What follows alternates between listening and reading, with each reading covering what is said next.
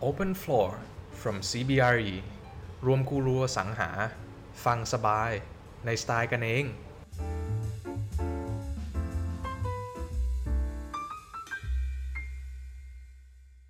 ยินดีต้อนรับสู่ Open Floor from CBRE ค่ะ EP นี้เอียนวันดีคล้ายพุทธ กลับมาทำหน้าที่เป็นผู้ดำเนินรายการอีกครั้งนะคะ ผู้บริหาร CB ที่เราเชิญมาใน EP นี้คือ คุณอาทิตยาเกษมลาวัน หัวหน้าแผนกซื้อขายโครงการที่พักอาศัย CBRE ประเทศไทย หรือพี่แองจี้ค่ะ วันนี้พี่แองจี้จะมาร่วมพูดคุยกับเราในเรื่อง branded resident หรือที่พักอาศัยที่มีแบรนด์เข้ามาร่วมด้วยค่ะ สวัสดีค่ะพี่แองจี้ สวัสดีค่ะเอียน ยินดีที่ได้มาร่วมพูดคุยใน CBRE Thailand Podcast EP นี้นะคะ เวลคัมค่ะพี่แองจี้งั้นเอี้ยนขอเล่า CV พี่แองจี้สั้นๆนะคะ ว่าพี่แองจี้เป็น the boss ของฝั่ง residential sale project ของ CBRE ที่ให้คำปรึกษาเรื่องการซื้อขายที่พักอาศัยกับเรามา 10 ปีแล้วค่ะ ถ้าอยากจะรู้ลึกเรื่องคอนโด โครงการบ้านเดี่ยว โดยเฉพาะถ้าอยากจะอยู่คอนโด แต่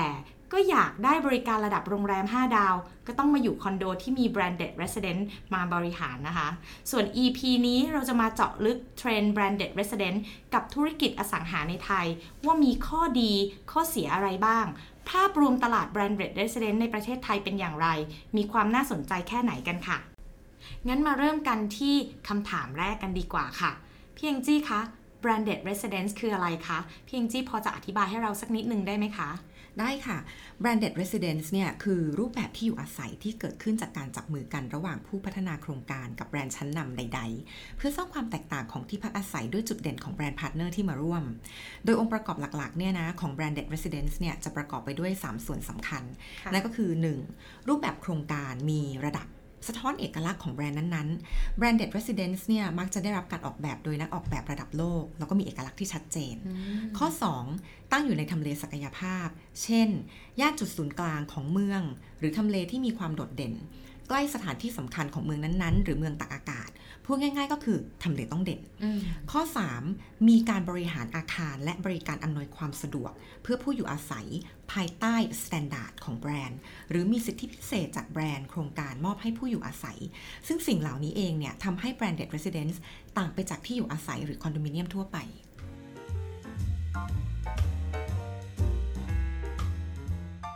branded residence model นี่จริง ๆ แล้วมีจุดเริ่มต้นมาจากที่ไหนอะคะพี่แองจี้คือถ้าจะเล่าถึงที่มาที่ไปหรือต้นกำเนิดของคอนเซ็ปต์ branded residence เนี่ยนะจริง ๆ แล้วมาจาก celebrity หรือคนดังระดับโลก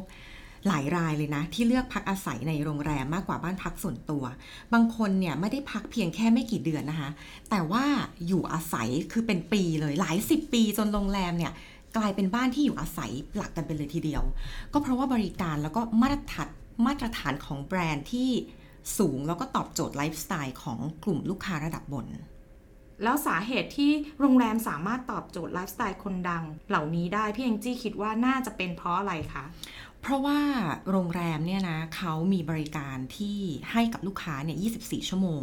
ไม่ว่าจะเป็นพนักงานเปิดประตูที่อยู่ประจำนะคะ ตลอดเลย 24 ชั่วโมง จัดการทุกอย่างให้ได้ตั้งแต่จองรถลิมูซีนจนถึงจัดงานปาร์ตี้ สั่งอาหารมาส่งที่ห้อง แม้ว่าจะเป็นเวลาตีสี่ก็ตาม คือสิ่งเหล่านี้เนี่ยมันเป็นความสะดวกความประทับใจจนคนดังหลายคนเนี่ยไม่อยากย้ายออกไปอยู่ข้างนอกกัน ก็คือจริง ๆ อยู่ยาวๆไปจนมันกลายเป็นบ้านหลังที่หนึ่งไปเลยอะ จริง ๆ อยากจะยกตัวอย่างนะ คนดังที่อยู่ในต่างประเทศ แล้วก็เคยพักอาศัยในโรงแรมระยะยาวเนี่ย เอาคนที่เรารู้จักกันเนาะค่ะก็ยุคเราก็ละกันนะไมเคิลแจ็กสันก็พักที่อุ๊ยตายยังไม่เกิดเลย จริงหรือเปล่า ก็ไมเคิลแจ็กสันเนี่ยก็พักที่ Four Seasons Hotel ที่นิวยอร์กนะคะ คนนี้ก็พักยาวหรืออย่างโคโค่ชาแนลเนาะโคโค่ชาแนลเนี่ยพักที่ The Ritz Paris นะคะนานถึง 34 ปี ตั้งแต่ช่วงต้นทศวรรษที่ 1930 จนถึง1960 คือเอาเป็นว่าโคโค่เนี่ยอยู่ที่โรงแรมจนเปลี่ยนโรงแรมให้กลายเป็นบ้านของตัวเอง ปรับแต่งห้องพักให้เป็นไปตามรสนิยมของโคโค่ ย้ายโซฟากำมะหยี่สีเบจเข้ามาใช้งาน แล้วก็แต่งห้องด้วยดอกไม้ที่ตัวเองชอบนะคะ จนเรียกว่าเป็นเป็นบ้านของตัวเองไปเลยก็แล้วกัน หรือว่าอีกคนนึงก็คือมาริลินมอนโร มาริลีนนี่ก็พักอยู่ที่ Berry Hill Hotel Los Angeles ในปี 1940 ค่อนข้างนานมาก จริง ๆ อันนี้ก็เป็นตัวอย่าง 3 คนดังนะ แต่ว่าจริง ๆ แล้วมันมีมากมายกว่านั้นเยอะเลยนะคะ ที่พักอาศัยในโรงแรมเป็นระยะเวลานาน จริง ๆ แล้วเท่าที่ฟังจากหลาย ๆ คนดังที่พี่แองจี้เล่าให้ฟังแล้วก็ก็แปลว่าเอ่อ branded resident หรือว่าคนที่ไปพักแบบโรงแรมแล้วอยู่ระยะยาวเนี่ยมีมานานแล้วเหมือนกันเนาะมีมานานมีมานานมาก ๆ เลย ค่ะ แล้วจากไลฟ์สไตล์คนดังแล้วก็เศรษฐีที่พี่เองจี้เล่าให้ฟังว่าเขาใช้ชีวิตในโรงแรมเนี่ยแล้วสุดท้ายแล้วมันมาเป็น branded resident ได้ยังไงนะคะ ใช่คือจากไลฟ์สไตล์คนดัง แล้วก็เศรษฐีที่เขาใช้ชีวิตในโรงแรมเนี่ยนะทำให้แบรนด์โรงแรมเนี่ย เริ่มแตกลายคือเห็นช่องทางทางธุรกิจไง แล้วก็เริ่มแตกลายมาจากธุรกิจที่เรียกว่า branded residence เหมือนในทุกวันนี้ มันก็คือการนำบริการแบบโรงแรมและแบรนด์ ที่การันตีคุณภาพเข้าไปสร้างคุณค่า ให้กับโครงการที่อยู่อาศัยเพื่อขาย แล้วก็เกิดเป็นธุรกิจลูกผสมนะ ที่พัฒนาบ้านมีกรรมสิทธิ์ แต่ยังสะดวกสบายเหมือนอยู่ในโรงแรม ครงการที่มีแบรนด์โรงแรมบริการเริ่มแพร่หลายในยุคแรกๆเนี่ยก็คือปี 1980 โดยเครือแรกเลยก็คือ Four Seasons นะที่มุ่งมั่นกับธุรกิจนี้ เริ่มต้นจากเมืองบอสตันสหรัฐอเมริกานะคะแล้วก็ขยายอย่างต่อเนื่อง จากนั้นเนี่ยเชนโรงแรมอื่นๆเนี่ยก็เริ่มพัฒนาตามมาจำนวนมาก แล้วก็เป็นเทรนด์ที่เกิดขึ้นทั่วโลกเลย จนทุกวันนี้ก็จะได้เห็นกันในแทบจะทุกประเทศแล้วนะ แล้วในประเทศไทยล่ะคะพี่เองจี้อยากเราก็ทราบเรื่องที่มาที่ไปของต่างประเทศแล้วแล้วถ้าเป็นที่แรกในประเทศไทยล่ะคะ ที่แรกในประเทศไทยให้เดาว่าอยู่ที่จังหวัดไหน กรุงเทพไม่ใช่ คนอาจจะคิดว่าเป็นกรุงเทพเพราะว่าทุกวันนี้เราเห็นว่าแบรนด์ใหม่ๆเนี่ยมันเกิดขึ้นที่กรุงเทพค่อนข้างค่ะเยอะนะ แต่จริงๆแล้วเนี่ยในประเทศไทยเองเนี่ย branded residence ที่แรกคือภูเก็ตมก็คืออามันปุริ ในเครือของอามันที่ส่งรีสอร์ท branded residence เนี่ยมาบุกตลาดไกลที่จังหวัดภูเก็ตประเทศไทยของเรานะคะ ในปีพศ 1988 ว้าว อันนี้ก่อนยุค 2000 อีกเนาะแปลว่าใช่มีมานานแล้ว ใช่ แต่จริงๆแล้วไม่จำเป็นว่า branded residence จะต้อง co-branding กับโรงแรมเท่านั้นนะ อย่างที่เรารู้จักกันเนี่ยมันส่วนมากเนี่ยมันจะเป็นการ co-brand กับ โรงแรม โรงแรม ใช่ แต่จริง ๆ แล้วมันสามารถจับคู่กับแบรนด์อะไรก็ได้เพื่อสร้าง value ให้กับโครงการ เช่น ร่วมมือกับแบรนด์เฟอร์นิเจอร์ แบรนด์แฟชั่น หรือสถาปนิกดีไซเนอร์ที่มีชื่อเสียงก็ได้ แต่แบรนด์โรงแรมเนี่ยมันดูจะตอบโจทย์มากที่สุด เพราะไม่เพียงแต่จะให้เรื่องภาพลักษณ์ แต่ว่าให้บริการกับผู้อยู่อาศัยด้วย การดูแลอาคารอย่างมืออาชีพ มีการปรับปรุงซ่อมบำรุงอาคารให้ดูดีมีมาตรฐาน ให้ผลตอบแทนในระยะยาวในแง่มูลค่าที่เพิ่มขึ้นของทรัพย์สิน พวกเนี้ยคือบางทีพอเป็นแบรนด์โรงแรมมันก็จะตอบโจทย์มากกว่าแบรนด์อื่น แต่จริง ๆ แล้วเนี่ยการทำ branded residence มันสามารถ co กับแบรนด์อะไรก็ได้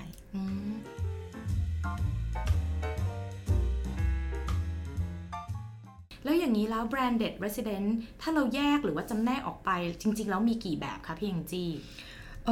อจริง ๆ แล้วหลัก ๆ มันก็แบ่งออกเป็น 2 แบบเนาะก็คือเอิ่ม branded residence แบบที่มี hotel กับเป็น non hotel ค่ะอ่าเอางั้นยกตัวอย่างแรกก่อนดีกว่าสำหรับ branded residence ที่มี hotel brand เนี่ย เข้ามาร่วมด้วยเอ่อนิยามของมันจริง ๆ ถ้าเราฟังเพียงผิวเผินก็น่าจะเข้าใจได้ว่ามีโรงแรม จริง ๆ อยากให้พี่แองจี้ ไขข้อข้องใจว่ามันมี detail มากกว่านี้ไหมคะ จริง ๆ แล้วในภาพรวมมันก็เป็นแบบนั้นเนาะเพราะว่ามันเกิดจากการร่วมมือทางธุรกิจกันระหว่าง ผู้พัฒนาโครงการหรือว่า developer และเครือโรงแรมผู้ให้บริการหรือว่า hotel นะคะ โดยจะพัฒนาโครงการที่พักอาศัย เช่นคอนโดมิเนียมวิลล่าโดยมีการบริหารงานแล้วก็มอบ การให้บริการพิเศษโดยโรงแรมของเจ้าของแบรนด์นั้นๆ ซึ่งการให้บริการต่างๆ เพื่อความเอ่อสะดวกสบายกับลูกบ้านเนี่ยเป็นมาตรฐานระดับแบรนด์โรงแรม โดยแบรนด์โรงแรมก็จะเป็นผู้บริหารงาน แล้วก็ดูแลพื้นที่ส่วนกลางให้ได้ตามมาตรฐานของเขาอืมแล้วถ้าเกิดบริการคร่าวๆนี่ในส่วนของ branded resident ที่มีโรงแรมมาให้บริการเนี่ยมีอะไรบ้างคะ หลักๆก็จะเป็นเรื่องของเออพนักงานอำนวยความสะดวกส่วนบุคคล คือดูแลให้ทุกอย่าง บริการจองเวลาใช้บริการนอกสถานที่ตาม Request ของผู้อยู่อาศัยเลยนะ อยากได้อะไร บริการรถลิมูซีนพูดง่าย ๆ ก็คือมีผู้ช่วยส่วนตัว อยากได้อะไรก็คือบอก แล้วก็จัดการให้ทุกอย่างนะคะ ข้อ 2 ก็คือว่าเป็นบริการดูแลความเรียบร้อยของที่พักอาศัยทำความสะอาด การซักรีด บริการอาหารและเครื่องดื่ม การจัดเลี้ยงแบบโรงแรม 5 ดาว แล้วก็มีพนักงานเปิดประตู หรือที่เรียกกันว่าดอแมน พนักงานรักษาความปลอดภัยตลอด 24 ชั่วโมง การบำรุงห้องพักการดูแลส่วนกลาง เอาเป็นว่าง่ายๆก็คือว่าใน branded residence ที่โคกับแบรนด์เนี่ย ประหนึ่งว่าผู้อยู่อาศัยเนี่ย เหมือนพักอาศัยอยู่ในโรงแรมทุกอย่าง แต่ว่าเป็นที่พักอาศัยของตัวเอง แต่มีการบริการเปรียบเสมือนอยู่อาศัยในโรงแรมอืมแต่สบายกว่าแม้เพราะเป็นบ้านเราเองไงใช่ เพราะว่าฟังดูแล้วเนี่ย ดูเหมือนเราใช้ชีวิตอยู่ในโรงแรมจริง ๆนะคะ เพราะว่ามีทั้งพนักงานมาอำนวยความสะดวกต่างๆ รวมถึงเขาก็มาดูแลเรื่องความเรียบร้อยด้วย แล้วรูปแบบของโครงการนะคะ เผื่อผู้ฟังหลาย ๆ ท่านอาจจะเป็น developer หรือว่าสนใจว่า แล้วแบบไหนคะรูปแบบแบบ branded resident ที่ที่ได้รับความนิยม จริง ๆ แล้วรูปแบบโครงการเนี่ยมันก็มี 2 แบบนะค่ะหนึ่งคือเป็น branded residence ที่เขาอาจจะ stand alone ก็ได้ คือตั้งอยู่ไม่ได้ติดกับโรงแรม แต่ว่าเขาใช้ชื่อแบรนด์ของโรงแรม แต่อาจจะมีการเอิ่มโคกันกับโรงแรม ในเครือนั้นๆ ในเมืองนั้นๆ เพื่อ provide service ค่ะให้ แต่อีกแบบหนึ่งก็คืออยู่ในพื้นที่เดียวกัน หรือว่าโซนเดียวกันกับโรงแรมเลย จริง ๆ อันนี้ต้องเรียกว่าเป็นอะไรที่ prefer นะ ได้รับความนิยมมากกว่า เพราะว่าด้วยความที่มันอยู่ติดกันกับโรงแรมของแบรนด์นั้นๆเนี่ยการให้ service หรือว่าการไปใช้ service ที่โรงแรมมันก็จะง่ายขึ้น เพราะว่ามันอยู่ในทำเลเดียวกันอืมเอาเป็นว่าถ้าเกิดอยู่ในโซนเดียวกันก็อาจจะได้แต้มต่อขึ้นไปอีกนิดนึงใช่เพราะว่ามันง่ายเดี๋ยวการเอ่อให้ให้การบริการใช่ไหมคะแล้วเอิ่มโดยส่วนใหญ่แล้วโครงการแบบนี้เนี่ยถ้าในกรุงเทพนี่พอที่จะยกตัวอย่างสัก ชื่อสองชื่อให้คุณผู้ฟังได้ฟังกันได้ไหมคะเพียงได้จีเอาไป 5 ชื่อเลยนะเพราะว่าในกรุงเทพเนี่ยมีเยอะมากเอิ่มโครงการแรกเลยก็จริง ๆ อยู่ริมน้ำนะคะ ทุกคนก็น่าจะเคยได้ยินชื่อกันอยู่แล้วก็คือ The Residences at Mandarin Oriental Bangkok ชื่อยาวหน่อยนะค่ะซึ่งโรงแรม Mandarin Oriental เนี่ยคนไทยก็รู้จักกันอยู่แล้ว เพราะว่าเป็นเลเจนด์ของเมืองไทยเนาะอีกตัวหนึ่งก็คือ Four Season Private Residence โครงการนี้ก็อยู่ริมน้ำเหมือนกันนะอันนี้ก็เป็นอันนี้เรียกว่าเป็นโฮเทลแบรนด์เด็ดค่ะเพราะว่ามี เชนของโรงแรมมาบริหาร หรือว่าอีกตัวหนึ่งก็อยู่ริมน้ำเหมือนกันแหมยกตัวอย่างมาอยู่ริมน้ำหมดเลย ก็คือ Banyan Tree Residence นะคะอะมาพูดถึงในเมืองบ้าง ในเมืองก็จะมี The Residences at Sinthorn Kempinski Hotel Bangkok โครงการนี้อยู่ที่ซอยหลังสวนนะดุสิต Residences and ดุสิต Park Side ตัวนี้ก็อยู่ตรงข้ามกับสวนลุมพินี อันนี้เพิ่งลอนช์อันนี้ลอนเพิ่ช์งใหม่ลอนใช่ไหมเพิ่งลอนมน้องใหม่มน้องใหม่ล่าสุด แล้วก็อย่างเซนต์ริจิสอืม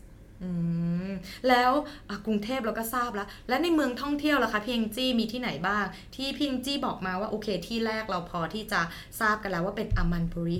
ภูภูเก็เก็ตตแล้วที่ใช่อื่นๆล่ะคะ จังหวัดอื่น จังหวัดอื่นๆ จริงๆ เนี่ยมีมีหลายมีหลายที่นะ ในเมืองที่เป็นเมืองท่องเที่ยวของประเทศไทยอย่างเชียงใหม่เนี่ยก็มี The Residences at Four Seasons เชียงใหม่ โครงการนี้ก็มีมายาวนานแล้วเช่นเดียวกันนะคะ หรืออย่างหัวหินเนี่ยเขาก็มี Intercontinental Residences หัวหินเอิ่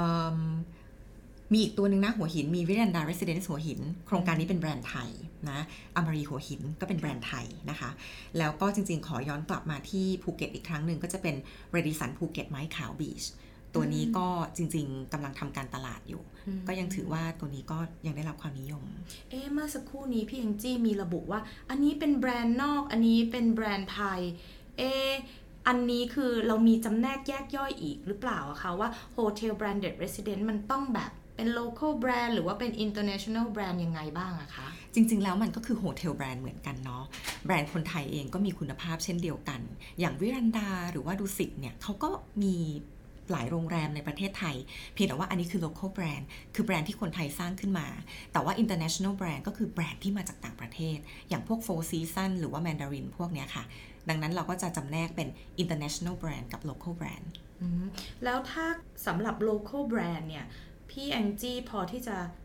ยกตัวอย่างได้ไหมคะว่า local brand ของกรุงเทพเนี่ยมีที่ไหนบ้าง ได้ เมื่อกี้เราบอกไปแล้วนะว่าอามันพุริเนี่ยคือ branded residence ที่แรกเนาะที่เข้ามาที่ประเทศไทยแต่ว่าอยู่ที่จังหวัดภูเก็ตสำหรับกรุงเทพเองเนี่ยนะคะ ถ้าย้อนกลับไปในอดีต โครงการประเภทนี้เริ่มเป็นที่รู้จักในไทยในรูปแบบของคอนโดมิเนียมระดับหรู ที่ตั้งอยู่ในทำเลใจกลางเมือง เช่นย่านดุมพินีราชดำริสาทรซึ่งโครงการแรก ๆ ของกรุงเทพเนี่ยก็คือโครงการอะไรรู้ไหมอืม ยากจังให้พี่แองจี้เฉลยดีกว่า คือ The Sukhothai Residences นะคะ แล้วก็จริง ๆ แล้วในในปีเดียวกัน The Sukhothai Residences เนี่ย หรือที่เราเรียกกันสั้น ๆ ว่าก็ก็สุโขทัยเนาะ ตัวเนี้ยจริง ๆ แล้ว launch ในปีเดียวกันกับ St. Regis เลยนะอืม launch ปีเดียวกันเลยก็คือปี 2007 แล้วก็สร้างเสร็จปีเดียวกันด้วย คือปี 2011อืมแล้วพี่แองจี้คะ ช่วงนี้เอี้ยนก็ได้ยินที่เป็น Hotel Branded Resident ที่เป็นอของเมืองท่องเที่ยวอะ่ะ อันนี้เขามีในแง่ของการลงทุนด้วย ซึ่งดูดูน่าสนใจมากเลย อันนี้พี่เองจี้พอจะอธิบายคร่าวๆได้ไหมคะ จริง ๆ แล้วถ้าเกิดว่าเป็นโฮเทลแบรนด์เด d Residence ที่อยู่ในเมืองท่องเที่ยวเนี่ยเขาก็จะ มองถึงเรื่องของการปล่อยเช่าด้วยเนาะคือต้องบอกว่าอย่างถ้าเรามอง Hotel Branded Residence ในกรุงเทพเขาจะเน้นอยู่อาศัยเองอืมดังนั้นพวกนี้ก็คือเขาจะจดทะเบียนเป็นแบบ residence คือเขาไม่ได้เน้นเอ่อปล่อยเช่าเนาะค่ะแต่ว่าใน เอ่อเมืองต่างอากาศเนี่ยอืมเขาจะเน้นปล่อยเช่าให้กับนักท่องเที่ยวด้วยอืมพวกนี้เขาก็จะเหมือนกับทำการตลาดบันหนึ่งว่าเป็นโรงแรม แล้วก็มี return มีผลตอบแทน กลับมาให้กับเจ้าของห้องที่ซื้อเอาไว้อืมก็แปลว่ามีหละมีรูปแบบโครงการ branded resident ที่อาจจะโฟกัสหรือว่าตอบโจทย์เพื่อการพักอาศัยเองแล้วก็ตอบโจทย์เพื่อการลงทุนด้วย ใช่ แต่ในกรุงเทพเนี่ยส่วนมากจะเน้นสำหรับ ซื้อเพื่ออยู่อาศัยเอง แต่ถ้าเกิดว่าเป็นในเมืองท่องเที่ยวเนี่ยจริงๆ ก็ยังเน้นสำหรับการอยู่อาศัยเองนะ แต่ว่าก็จะมีบ้างบางโครงการที่เอ่อมันจะมีโฮเทลแมネจเมนต์เข้ามา แล้วก็ช่วยเรื่องของการปล่อยเช่า มีผลตอบแทนให้อืมกับผู้ซื้อ โอเคค่ะ โอเค เรามาเข้าสู่จำพวกประเภทที่มันไม่ใช่แบรนด์โรงแรม อันนี้ถ้ามันไม่ใช่แบรนด์โรงแรม มันจะเป็นอะไรได้บ้างอะคะพี่แองจี้อย่างตัวเมื่อกี้เราเรียกว่าเป็น Hotel Branded Residence ใช่ใช่ไหมคะ เพราะมันไปโคกับโฮเทล แต่ถ้าเกิดว่าโครงการที่เป็น Branded Residence แต่ว่าไม่ได้โคกับโฮเทลเราก็เรียกว่าเป็น Non Hotel Branded Residence ซึ่ งมันจะไม่ได้อยู่ภายใต้แบรนด์โรงแรมอย่างกลุ่มก่อนหน้า แต่ว่าจะจับมือกับแบรนด์ประเภทอื่นๆ เพื่อเพิ่ม value ให้กับโครงการ มีทั้งแบรนด์สินค้าชื่อดัง หมวดแฟชั่น รถยนต์เฟอร์นิเจอร์ ไปจนถึงศิลปินนักออกแบบที่มีชื่อเสียงนี่ก็สามารถเป็น non hotel branded residence ได้นะ ยกตัวอย่างกลุ่มยานยนต์ก็มี Aston Martin Residence นะ ที่สะท้อนความเท่ของแบรนด์รถหรูอายุกว่าร้อยปีนะคะ หรือว่า Tonino Lamborghini Residences อยู่ที่ดูไบอืมพวกเนี้ยก็คือจะเป็นด้านพวก automotiveกลุ่ม Luxury Fashion ก็มีพวกแบรนด์ Armani นะ ก็ร่วมออกแบบในโครงการ Residences by Armani Casa ที่ไมอามี มีเหมือนกันค่ะ หรือจริง ๆ แล้วเนี่ย บางคนอาจจะไปคิดถึงพวก automotive หรือว่าแบรนด์แฟชั่นค่ะแต่จริง ๆ แบรนด์เครื่องแก้วแล้วก็คริสตัลเนี่ย จากฝรั่งเศสเขาก็มีเหมือนกันนะทำ branded residence ชื่อ Baccarat Hotels and Residences อยู่ที่ไมอามีเหมือนกัน อืมอย่างนี้อยากจะเห็นเลยนะว่าแบรนด์ที่มีเครื่องแก้วกับคริสตัลจากฝรั่งเศสเนี่ย ที่อยู่อาศัยเขาจะต้อง bling bling ขนาดไหน ก็น่าจะ bling พอสมควรนะคะ ก็คือเห็นไหมว่ามันมันสามารถขยายไปได้ถึงแบรนด์ที่เราไม่คิดว่าจะสามารถมาทำเป็น branded residence ได้อะนั่นน่ะสิอันนี้มันขึ้นอยู่กับการวางแผนเนอะว่าเขาอยากจะดึงจุดเด่นจุดไหนของแบรนด์นั้นๆ เข้ามา co กับการเป็น residence อืมได้ทุกรูปแบบ แล้วถ้าในเมืองไทยล่ะคะพี่แองจี้สำหรับประเภทนี้มีอะไรบ้าง ถ้าในเมืองไทยโครงการที่พักอาศัยเด่นๆ ในลักษณะนี้ที่มีการจับมือร่วมกับกลุ่ม world class designer แล้วเป็น non hotel branded residence ก็อย่างเช่นโครงการคุณบายูภายใต้แบรนด์ U Residence ซึ่งเป็นผลงานระหว่าง Philip Stark และ U Studio นะคะ โครงการนี้อยู่ที่ทองหล่ออืม คุ้นๆ ค่ะ คุ้นๆ ถ้าเรามาเจาะลึกถึงภาพรวมตลาด branded resident ในประเทศไทยล่ะคะ ตอนนี้เป็นยังไงบ้างคะพี่แองจี้ ถึงแม้ภาพรวมตลาดที่อยู่อาศัยจะ drop ลงไปบ้างในช่วงโควิดนะ แต่ว่าโครงการที่อยู่อาศัยประเภท branded residence ที่ตั้งอยู่บน prime location ทั้งใน CBD แล้วก็เมืองท่องเที่ยวที่มีเครือโรงแรมระดับโลก หรือแม้แต่เครือโรงแรมของไทยเราที่ได้รับการยอมรับ และมีชื่อเสียงมาบริหารเนี่ย ต้องบอกเลยว่ายังคงได้รับการตอบรับที่ดีจากลูกค้าทั้งชาวไทยและชาวต่างชาติอืมที่มองหาที่พักอาศัยบนทำเลย่านธุรกิจใจกลางเมือง หรือในเมืองท่องเที่ยวนะค่ะเพราะว่าโครงการ branded residence เนี่ยจะมี service ที่ได้ standard จากการบริการของเครือโรงแรมระดับ 5 ดาว ซึ่งโครงการประเภทนี้เนี่ยมีความคุ้มค่าแก่การอยู่อาศัยเอง แล้วก็การลงทุนเป็นอย่างมาก เป็นองค์ประกอบที่ตอบโจทย์ความต้องการของลูกค้าในยุคปัจจุบันได้เป็นอย่างดีนะคะอืมเนื่องมาจากว่าพฤติกรรมการเลือกซื้อที่พักอาศัยของลูกค้าในปัจจุบันเนี่ยต้องบอกว่ามีความพิถีพิถันในการเลือกซื้อโครงการ โดยต้องคำนึงถึงทำเล คุณภาพของตัวสินค้าค่ะและอีกปัจจัยหนึ่งที่สำคัญไม่แพ้กันเลยก็คือ ความสะดวกสบายที่ได้รับจากการเอ่อที่มีโครงการที่มีแบรนด์เนี่ยเป็นมืออาชีพเข้ามาบริหารแล้วก็จัดการในระยะยาวอืมซึ่งสิ่งเหล่านี้เนี่ยจะทำให้ลูกค้ามีความมั่นใจต่อตัวสินค้า ว่าจะยังคงได้รับการดูแลด้วย standard ระดับโลกอยู่เสมอเนาะอืมไม่ว่าเวลาจะผ่านไปนานแค่ไหนก็ตาม อีกทั้งในแง่มุมของลูกค้ากลุ่มนักลงทุนที่ซื้อเพื่อปล่อยเช่าเนี่ยโค รงการประเภท branded residence สามารถตอบโจทย์กลุ่มผู้เช่าในระดับบน ทั้งชาวไทยแล้วก็ชาวต่างประเทศที่มองหาที่พักอาศัยระดับพรีเมียม เพราะว่ารูปแบบแล้วก็การให้บริการจากทางโครงการ มันมีความสะดวกสบายมากกว่าโครงการทั่วไป สิ่งเหล่านี้เนี่ยทำให้ผู้อยู่อาศัยได้รับประสบการณ์ที่เหนือกว่า แล้วก็ยังเป็นการเพิ่มมูลค่าให้กับโครงการที่อยู่อาศัยนั้นๆอีกด้วยนะโอ้โหพี่เอ็งจี้คะฟังมายาวมากเลย ดูเหมือนว่าจะมีแต่ข้อดีนะพี่เอ็งจี้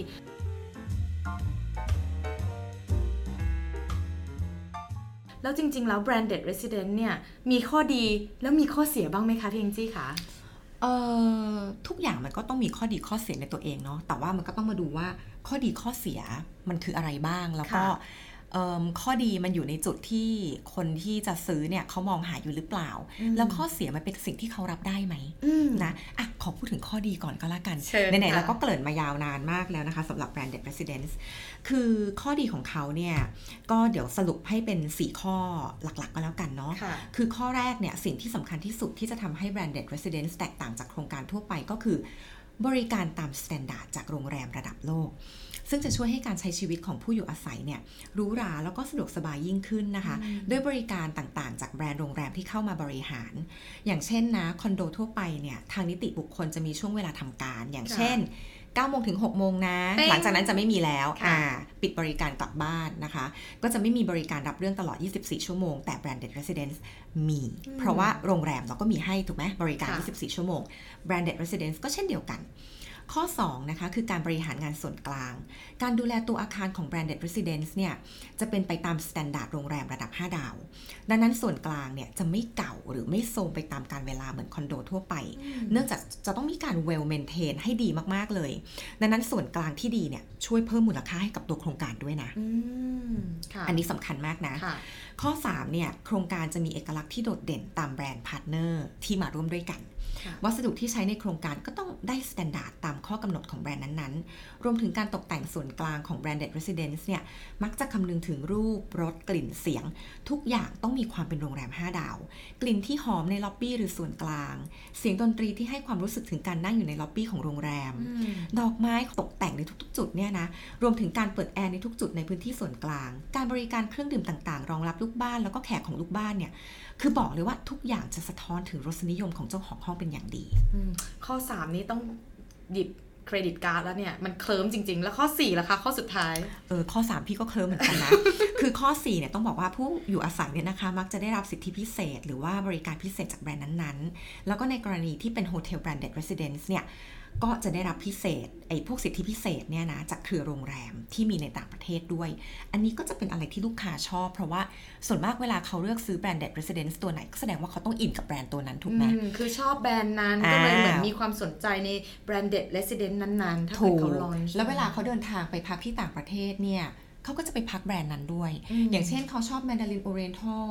แล้วเขาเดินทางไปที่ต่างประเทศเขาก็อาจจะเลือกแบรนด์นี้ถูกไหมค่ะหรือว่าเขาชอบ Four Season เขาไปต่างประเทศเขาก็เลือกพักที่ Four Seasons Hotel อืมมันก็จะมีบัตรที่เป็น privilege card ใช่ เพราะว่า character ของแต่ละโรงแรมก็ไม่เหมือนกันไม่เหมือนกัน โรงแรมนี้จุดเด่นอาจจะเป็นเรื่องของอาหารอร่อยเอ่อหรือว่าโรงแรมนี้อาจจะมี extra privilege service อะไรบางอย่างที่ไม่เหมือนกัน หรือแม้แต่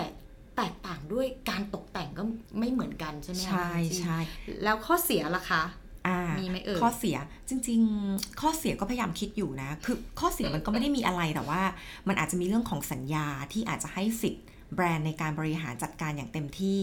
แต่ผู้ซื้อส่วนใหญ่ก็ไม่ได้ติดอะไรตรงจุดนี้นะ เพราะว่าเป็นสิ่งที่ผู้ซื้อเนี่ยเขาต้องการจากแบรนด์อยู่แล้ว คือถ้าเกิดว่าไม่ใช่ branded residence ก็อาจจะมีเอ่อกลุ่มลูกบ้านที่มาโหวตกันมาบริหารร่วมกัน แต่ว่าพอเป็น branded residence แล้วปั๊บเนี่ย ทางแบรนด์ก็จะเข้ามาจัดการอืมเพราะว่ามันไม่เหมือนโครงการคอนโด หรือโครงการบ้านจัดสรรทั่วไปที่ลูกบ้านมาโหวตกันร้อยเปอร์เซนต์ฝั่งไหนชนะก็ได้สิทธิ์ขาดในการตัดสินไป แต่ว่าพอมันเป็น branded เราก็อาจจะต้องให้การดำเนินการการบริหารเป็นในส่วนของโรงแรม เพราะว่าเขาก็มี standard มีมาตรฐานในเรื่องของเขาอยู่ ถูกต้องอื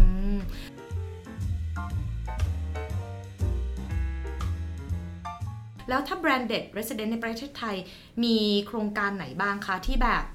เอออย่างสมมติเอี้ยนเนี่ยเอ่อมีงบเนี่ยอาจจะไม่ถึงร้อยล้านอะไรอย่างเงี้ยค่ะ มีโครงการที่ที่เอ่อเอี้ยนเคลิ้มและอยากจะสนใจมีโครงการไหนบ้างคะพี่เองจี้เอาเอาเด่นๆก็พอนะคะพี่เองจี้ค่ะ คือเมื่อกี้ก็ได้ยกตัวอย่างไปแล้วนะว่า Hotel Branded Residence เนี่ยมีโครงการอะไรบ้าง ก็ยกตัวอย่างมานิดๆหน่อยๆ แต่ว่าทีนี้ถ้าเกิด เอาจริง ๆ นะ ขอพูดตรงนี้ก่อนคนอาจจะคิดว่า Branded Residence เนี่ยจะต้องมีราคาแพงแบบร้อยล้านเกินร้อยล้านขึ้นไป จริงอืมๆไม่ใช่นะ คือโครงการ branded residence เนี่ยจริง ๆ มีราคาที่จับต้องได้นะคะ แล้วก็ในปัจจุบันเนี่ยคอนโดที่เป็น branded residence ในบ้านเราเองก็มีหลายโครงการ ราคามีตั้งแต่หลักไม่ถึง 10 ล้านอืมไปจนถึงมากกว่า 100 ล้านบาทเนาะดังนั้นเอานี้เดี๋ยวลองยกตัวอย่างให้ฟังกันแล้วกันว่าค่ะมีโครงการไหนบ้าง เอาอันแรกเลยค่ะพี่เองจี้ด้วยเอ่อโรงแรมที่เอ่อเอียนชื่นชอบเป็นพิเศษนะคะ ออโต้ o าส์ค่ะ ชอบแมนดารินออเรนเตนค่ะพี่เองจี้อ่าโอเคอะเอี้ยนเลือก Mandarin Oriental ค่ะมาแองจี้ก็จะยกตัวอย่างให้ฟังกันละกันเอาตาม request นะค่ะอะก็ต้องพูดชื่อเต็มเขาก่อน เพราะว่าโครงการเขาจะค่อนข้างเน้นเรื่องชื่อมากเลยนะคะค่ะ The Residences at Mandarin Oriental Bangkok โครงการนี้เนี่ยเป็นโครงการที่พัฒนาโดยบริษัท MQDC ซึ่งตอนนี้โครงการสร้างเสร็จแล้ว บริหารโดยเครือโรงแรม Mandarin Oriental ซึ่งมีต้นกำเนิดจากประเทศ ฮ่องกง โครงการนี้เป็นส่วนหนึ่งของโครงการ Mixed Use อย่างไอคอนสยามด้วยอืมอืมถ้าพูดถึงไอคอนสยามทุกคนก็ต้องรู้จัก นึกออกเลยนะโอเค แต่โครงการนี้อาจจะยังเอ่อห้องเริ่มต้นเกิน 10 ล้าน นะอะโอเค อย่าเพิ่งอดว่ากันเลยใช่ไหมคะอย่าอดเพิ่งว่ากันอืมนะอะแต่ไม่แน่ฟังไปแล้วอาจจะอยากได้แล้วก็ยอมจ่าย แต่จริงๆแล้วก็ถึงแม้จะจ่ายตอนนี้ก็ขายจะหมดแล้วนะคะเหลือแต่เพนท์เฮาส์ห้องเดียว ขายดีจังเลยอะราคาโครงการนี้เป็นยังไง Mandarin Oriental Residence เนี่ย ตัวนี้ราคาเริ่มต้นอยู่ที่ 55 ล้าน จนถึง 485 ล้าน นะ ราคาเฉลี่ยราคาเฉลี่ยราคาอยู่ที่ของ450,000 บาทโอ้ย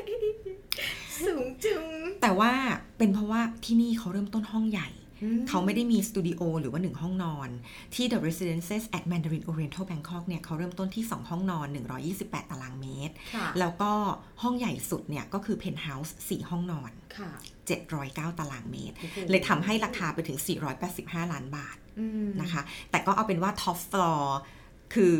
ก็ best of the best จริงๆอะนะดีที่สุดของที่ใช่สุด ใช่อืมแล้วตอนนี้ทั้งโครงการก็เหลือเพียง penthouse ห้องนี้เพียงห้องเดียวนะคะ แล้วก็หลังจากนั้นก็จะโซเอาแล้ว ตอนนี้ก็แอบได้ยินมาว่ามีลูกค้ากำลังดูอยู่เหมือนกัน ก็ถือว่าเป็นการตอบรับที่ดีมากนะอื มแปลว่าก็ดูเหมือนว่ากลุ่มคนที่มีกำลังซื้อก็ยังคงให้ความสนใจกับ Product อะไรแบบนี้อยู่ตลอด ใช่ คือต้องต้องบอกตามตรงเลยนะ บางทีในบ้านเราเราอาจจะมองว่า เฮ้ย branded residence ราคาสูงกว่าคอนโดมิเนียมทั่วไปหรือเปล่า แต่ถ้าเกิดว่าคนที่เขานิยมตัว branded residence เนี่ย ต้องบอกว่าราคาเฉลี่ยของ branded residence ในประเทศไทยเนี่ย ยังมีราคาที่ดีกว่า branded residence ที่เมืองนอก ยกตัวอย่างไหนๆเราพูดถึงตัว Mandarin Oriental ก็จะยกตัวอย่างโครงการนี้นะคะ คือต้องถือว่าที่เมืองไทยเนี่ยราคาดีกว่าที่ลอนดอนอะเปรียบเทียบลอนดอนกันละกัน แต่จริงๆค่ะเขาก็มีหลายที่นะ อย่างเมื่อกี้พี่บอกไปว่าเอิ่มราคาต่อตารางเมตรอยู่ที่4ี่แสนแสนห้าอันนี้จำไว้ใช่อยู่จำไว้อยู่ถูกต้อง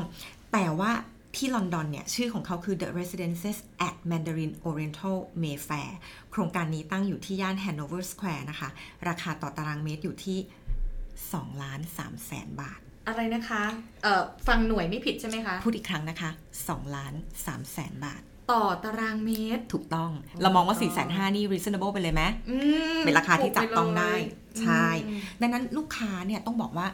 ลูกค้าที่ซื้อ branded residence ในเมืองไทยเนี่ย ไม่ได้มีแต่คนไทยนะอืมจะมีคนต่างชาติด้วย ต้องบอกว่าเกือบเกือบทุก branded residence ในเมืองไทยเนี่ยจะมีคนต่างชาติอยู่ประมาณ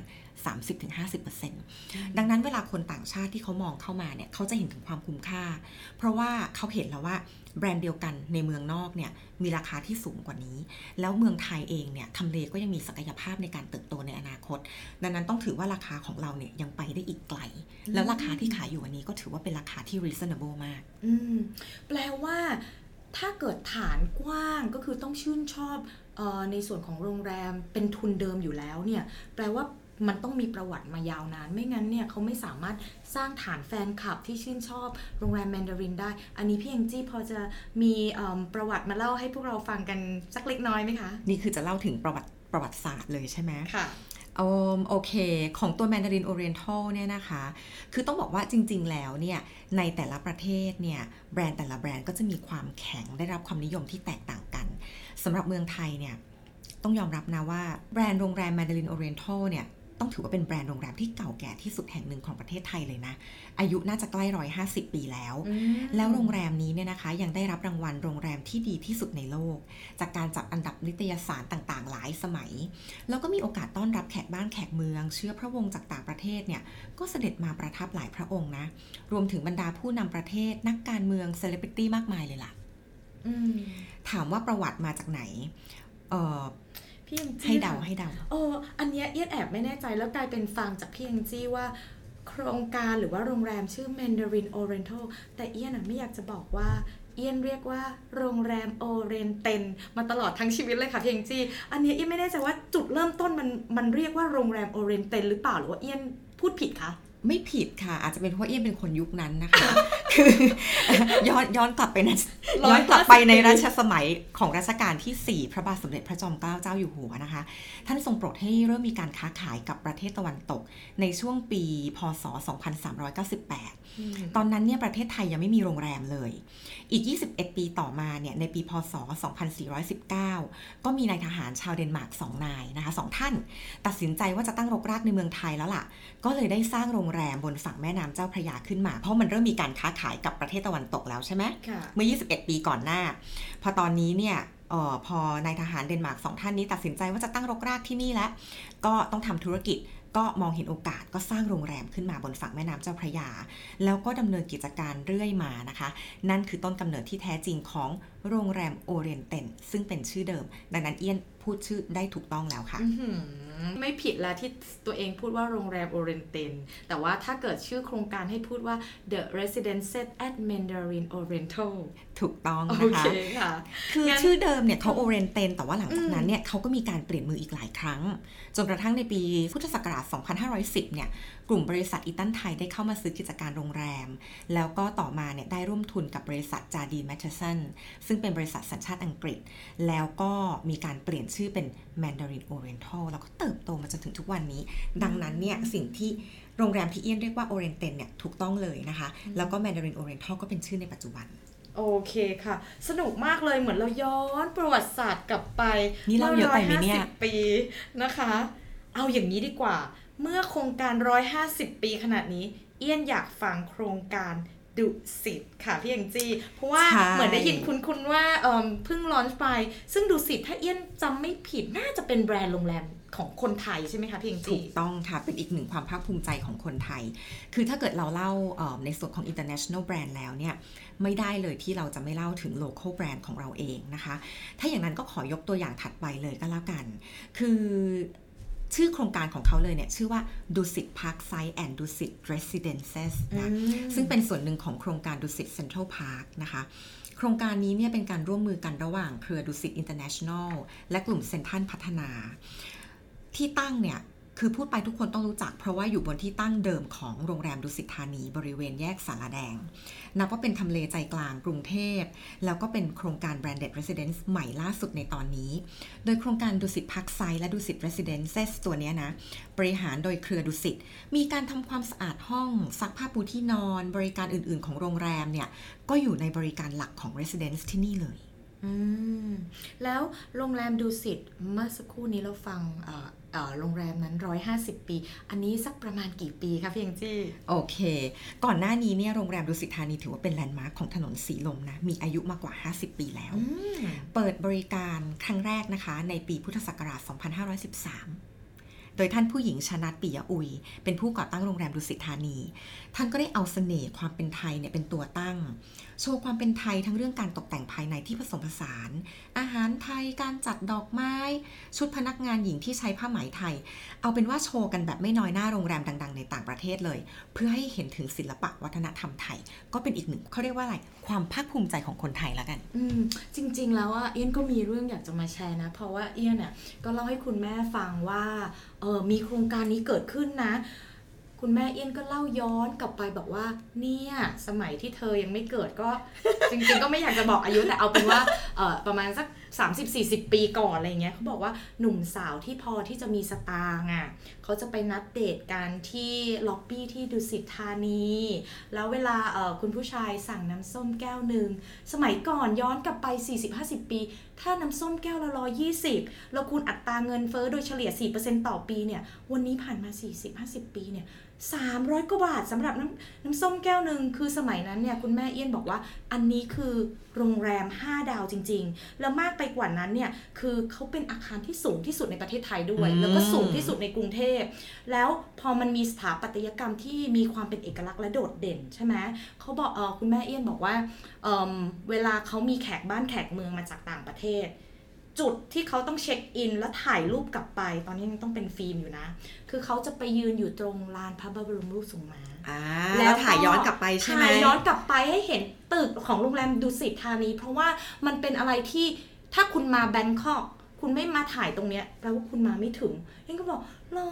โอ้อันนี้แบบประทับใจมากเขาบอกว่าสมัยก่อนนะ rooftop นะ ถ้าพูดถึง rooftop แบบในกรุงเทพนะ ไม่มีที่อื่นเลย ดุสิตธานีเท่านั้น เพราะตอนนั้นยังไม่มีตึกใบหยก ก็เรียกได้ว่าสามารถชมวิวรอบทั่วกรุงเทพได้ 360 องศา จากชั้นบนสุดของดุสิตธานี ก็ฟังแล้วคือพอเราจริง ๆ ถามคุณแม่แค่แบบนิดเดียว คุณแม่เล่า ประทับใจไงแปลว่าเขามีความทรงจำที่ดีกับโรงแรมดุสิตธานีอืม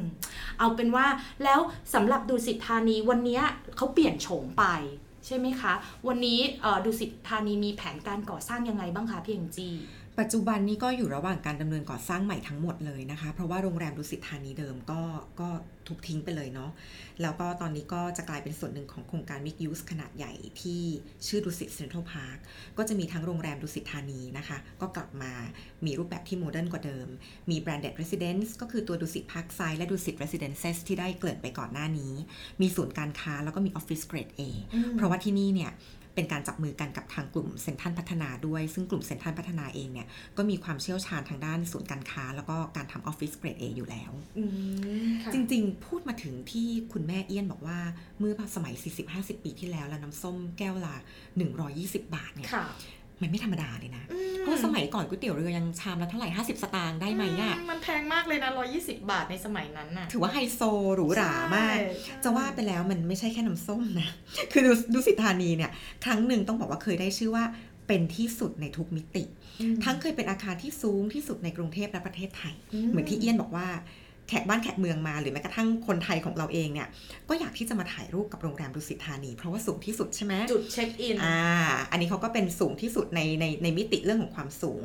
นอกจากนั้นเนี่ยมีสถาปัตยกรรมอาคารการออกแบบเนี่ยโมเดิร์นมาก เป็นยุคแรกของไทยเลยที่ออกแบบขึ้นอย่างทันสมัยด้วยตึกทรงสามเหลี่ยม นั่นคือทำไมคนถึงชอบไปยืนถ่ายรูปตรงนั้นมันนะไม่มีใครเหมือนสวยเนอะใช่ แล้วก็ความเป็นที่สุดอีกมิติหนึ่งก็คือเรื่องของอา การเป็นโรงแรม 5 ดาวแห่งแรกของไทย ที่มีบริการที่หรูหราที่สุด แล้วก็เคยต้อนรับบุคคลสำคัญมากมาย เช่นเดียวกัน รวมถึงการจัดงานประชุมที่สำคัญ แล้วก็การประกวด Miss Universe ก็จัดมาแล้วนะคะ และอีกอันหนึ่งที่ไม่พูดถึงไม่ได้ หนังสือ Fortune นะคะ เคยจัดอันดับให้โรงแรมดุสิตธานีเนี่ยเป็นสุดยอดโรงแรมหนึ่งในสิบของโลกด้วย จริงด้วยค่ะพี่เองจี้สิ่งหนึ่งเพราะพี่เองจี้เล่าให้ฟังว่าเป็นสถานที่จัดการประกวด Miss Universe เนี่ยตอนนั้นเนี่ยเอ่อถือว่าเป็นแฟนนางงาม ติดตามเพราะว่าปีนั้นน่ะ Miss พี่ปุ๋นายตาใช่ไหมลีคะอ๋อนาตาลีไม่ใช่แหม่แองจี้พูดมิสนาตาลีแกลโบวาย้อนย้อนเขาได้เป็น Miss Universe ในปีนั้นอ่าอันเนี้ยจะแอบจำได้เพราะว่าเขาดังไงแล้วเขาก็กลายเป็น เอ่อเป็นแฟนนางงามที่ได้ฐานแฟนคนไทยเพราะคนไทยชอบมิสนาตาลีเยอะอืมจำได้จำได้ แล้วก็จัดที่ดุสิตใช่ไหมใช่ค่ะพี่แองจี้อะงั้นสุดท้ายแล้วค่ะ ขอเมื่อกี้เราคุยกันอยู่ในเอ่อกรุงเทพอันนี้ขอสักตัวอย่างหนึ่งละกันขอที่ต่างจังหวัดสักโครงการหนึ่งแล้วเอาแบบที่แบบมีการลงทุนด้วยอะพี่แองจี้มีโครงการไหนบ้าง ต่างจังหวัดเหรอ จริง ๆ ต่างจังหวัดนี่ก็มีหลายโครงการนะแล้วก็มีหลายเมืองด้วยเหมือนที่บอกไปก่อนหน้านี้นะคะ ทั้งจริง ๆ หัวหิน พัทยาภูเก็ตก็มี branded residence กันหมดเลย แต่ว่าวันนี้ขอพูดถึงภูเก็ตแล้วกันเนาะก็คือ The Radisson ภูเก็ตไม้ขาว เพราะว่าเป็นโครงการที่กำลังเปิดตัวอยู่ตอนนี้ด้วยแบรนด์ Radisson เนี่ย ต้องถือว่าเป็นแบรนด์ที่มีชื่อเสียงระดับโลกในด้านการบริการ แล้วก็เป็นเครือโรงแรมชั้นนำระดับนานาชาติ มีสำนักงานใหญ่ตั้งอยู่ที่ประเทศอเมริกา เรดิสันภูเก็ตไม้ขาวเนี่ยนะ เป็น residence แห่งแรกในเอเชียแปซิฟิกของเรดิสันเลย มีรูปแบบเป็น Hotel Managed Residence ซึ่งเป็นอีกรูปแบบหนึ่งของการพัฒนาที่ได้รับความนิยมมากขึ้นในภูเก็ตนะ โดยรูปแบบโครงการเนี่ยทำออกมาเพื่อตอบสนองความต้องการของนักลงทุน ที่ต้องการให้เช่าคอนโดมิเนียมทั้งในระยะสั้น แล้วก็ระยะยาวกับทางนักท่องเที่ยว เหมือนที่พี่เกินไปก่อนหน้านี้ว่า เขามีการ manage ตัว residence แล้วก็ปล่อยเช่าให้กับนักท่องเที่ยว โดยโครงการเนี่ยมีการดูแลเรื่องปล่อยเช่า แล้วก็มีผลตอบแทนให้กับนักลงทุนอย่างคุ้มค่าเอิ่มตัวเรดิสันเนี่ยนะคะตั้งอยู่ตรงไหนตั้งอยู่ที่เอิ่มชายหาดไม้ขาว ซึ่งเป็นฝั่งตะวันตกเฉียงเหนือของจังหวัดภูเก็ต สวยมากนะ พระอาทิตย์ตกดินสวยมากเลยที่หาดนี้ เป็นหาดที่เงียบสงบนะคะ แต่ว่ายังคงความอุดมสมบูรณ์ไว้ มากเลย และที่สำคัญเนี่ยถึงถึงแม้จะสงบแล้วอุดมสมบูรณ์นะ แต่อยู่ห่างจากสนามบินนานาชาติภูเก็ตแค่ 15 นาทีเอง ก็ถือว่าเป็นโลเคชันที่ดี ก็เลยอยากเป็นเป็นโครงการที่อยากหยิบยกมา เพราะว่าโครงการอื่นอาจจะเป็นไม่ได้มีเรื่องของการลงทุนหรือว่าการปล่อยเช่าเข้ามาเกี่ยวข้อง ก็เลยคิดว่าอะเลือกเรดิสันขึ้นมาพูดกันละกัน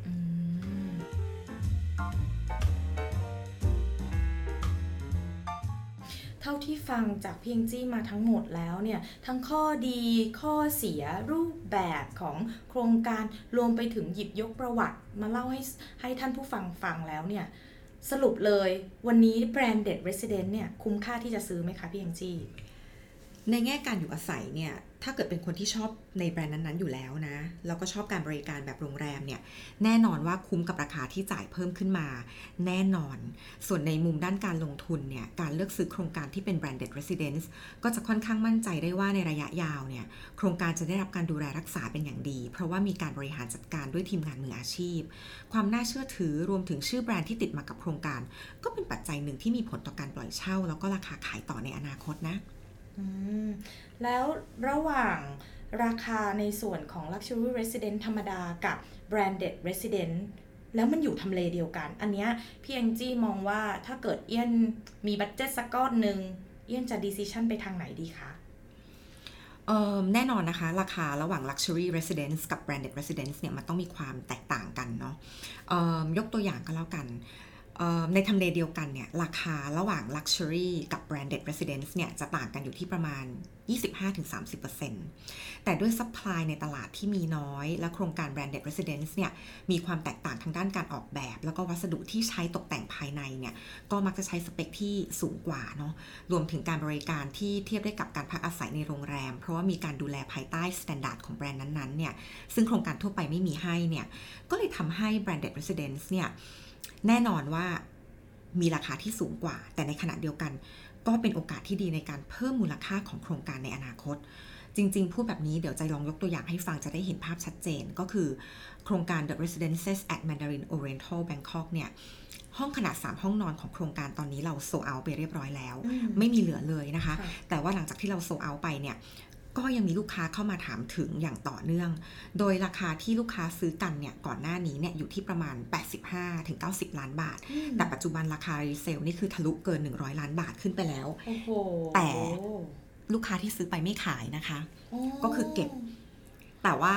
คือถ้าจะมีก็คือร้อยกว่าล้านอืมหมายถึงว่ามีคนอยากจะซื้อต่อแต่ว่าเจ้าของไม่อยากไม่ขายอ๋อ แปลว่าเขาต้องชอบจริง ๆ เนาะหรือเขาอยากชอจะบเก็จบไว้อริยู่งเองๆชอบจริง ๆ แล้วก็อย่างที่บอกคือ branded residence เนี่ย ค่อนข้าง limited แล้วในบางโครงการเนี่ย ห้องบางรูปแบบก็ยิ่ง limited เข้าไปใหญ่ ดังนั้นสมมตินะ เราพูดถึงในกรุงเทพ ก็มี Mandarin Oriental Residence แห่งเดียวอืมแล้วแห่งเดียวเนี่ยสามห้องนอนก็มีแค่ฟลอร์ละหนึ่ง unit อืม ดังนั้นพอซื้อปั๊บขายหมดปั๊บมันก็หมดไปแล้ว หมดแล้วหมดเลยคนที่มาทีหลังอยากได้ก็ไม่มี ก็ต้องรอซื้อต่อก็ต้องขึ้นอยู่กับว่าคนที่เขาซื้อไปคนแรกอะเขาอยากจะขายหรือเปล่าอืมแปลว่าต่อให้ราคาตั้งมันสูง แต่มันยังมีโอกาสที่ไปได้ต่อ แล้วก็มีตลาดรองรับอยู่เสมอใช่ใช่ มาถึงตรงนี้แล้วเอี้ยนพอจะสรุปได้ไหมคะว่า branded residence เนี่ย กลายเป็นอีกหนึ่งคอนเซ็ปต์ที่ตอบโจทย์ความต้องการในการพักอาศัยของกลุ่มผู้มีกำลังซื้อสูงในปัจจุบัน